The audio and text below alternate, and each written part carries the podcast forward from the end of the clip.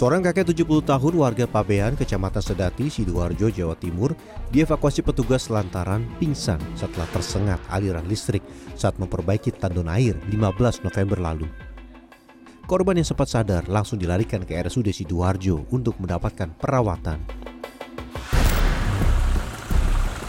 Yang terbaru Kamis 23 November, seorang remaja 18 tahun di Kabupaten Aceh Barat, Aceh meninggal dunia usai tersengat listrik saat mencari ikan bersama dua saudaranya di genangan banjir.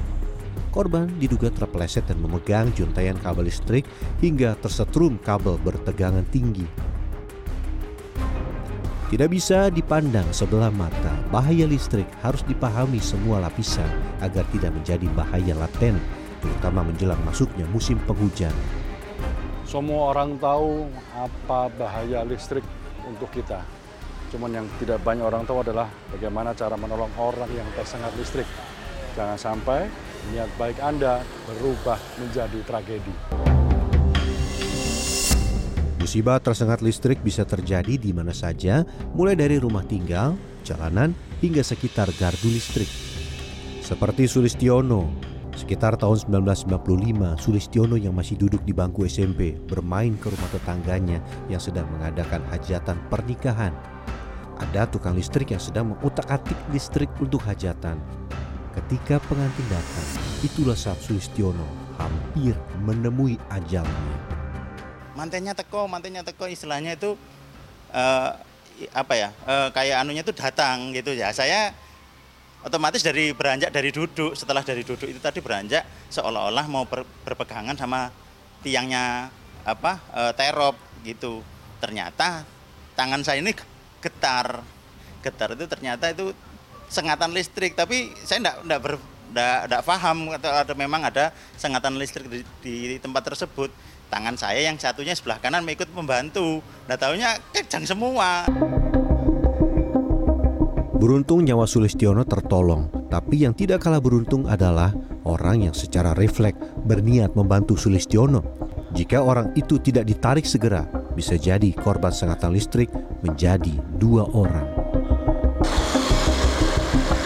Senada dengan itu, Dinas Pemadam Kebakaran dan Penyelamatan Kota Surabaya mengingatkan agar ketika menolong korban tersengat listrik, wajib mengetahui cara yang benar dan aman.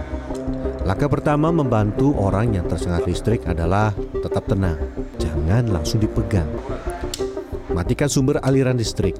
Kemudian carilah tongkat kayu kering atau barang-barang yang sifatnya isolator untuk kemudian melepaskan tangan atau anggota tubuh korban yang menempel pada listrik. Setelah korban terlepas, segera angkat menjauh dari sumber listrik tersebut. Jarak aman berada di sekitar 6 hingga 7 meter dari sumber listrik.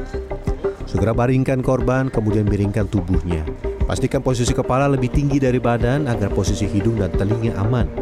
Posisi ini juga untuk mengamankan jalan pernafasan apabila ada sumbatan atau pendarahan dalam. Selanjutnya siram korban dengan air.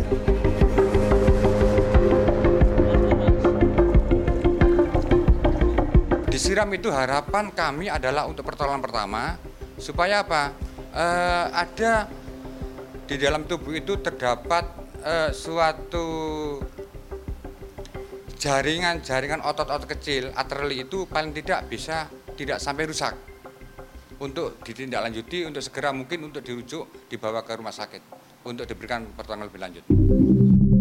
Memasuki musim penghujan, PLN Jawa Timur mewanti-wanti masyarakat agar lebih waspada dan selalu memeriksa kelayakan piranti listrik dalam rumah. Hindari melakukan kontak listrik dengan tangan yang masih basah. Selalu waspada dengan keadaan sekitar. Yaitu tidak bermain layangan, di dekat jaringan listrik PLN karena benang layangan dapat menjadi penghantar listrik atau sebagai konduktor.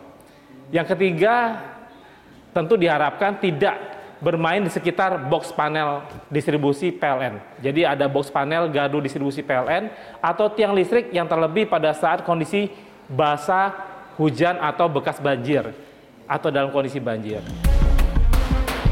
Segera hubungi PLN 123 jika terjadi kedaruratan yang berkaitan dengan listrik dan hubungi petugas kedaruratan medis di kota Anda jika mengetahui ada korban tersetrum listrik. Gancar Wicaksono, Surabaya, Jawa Timur.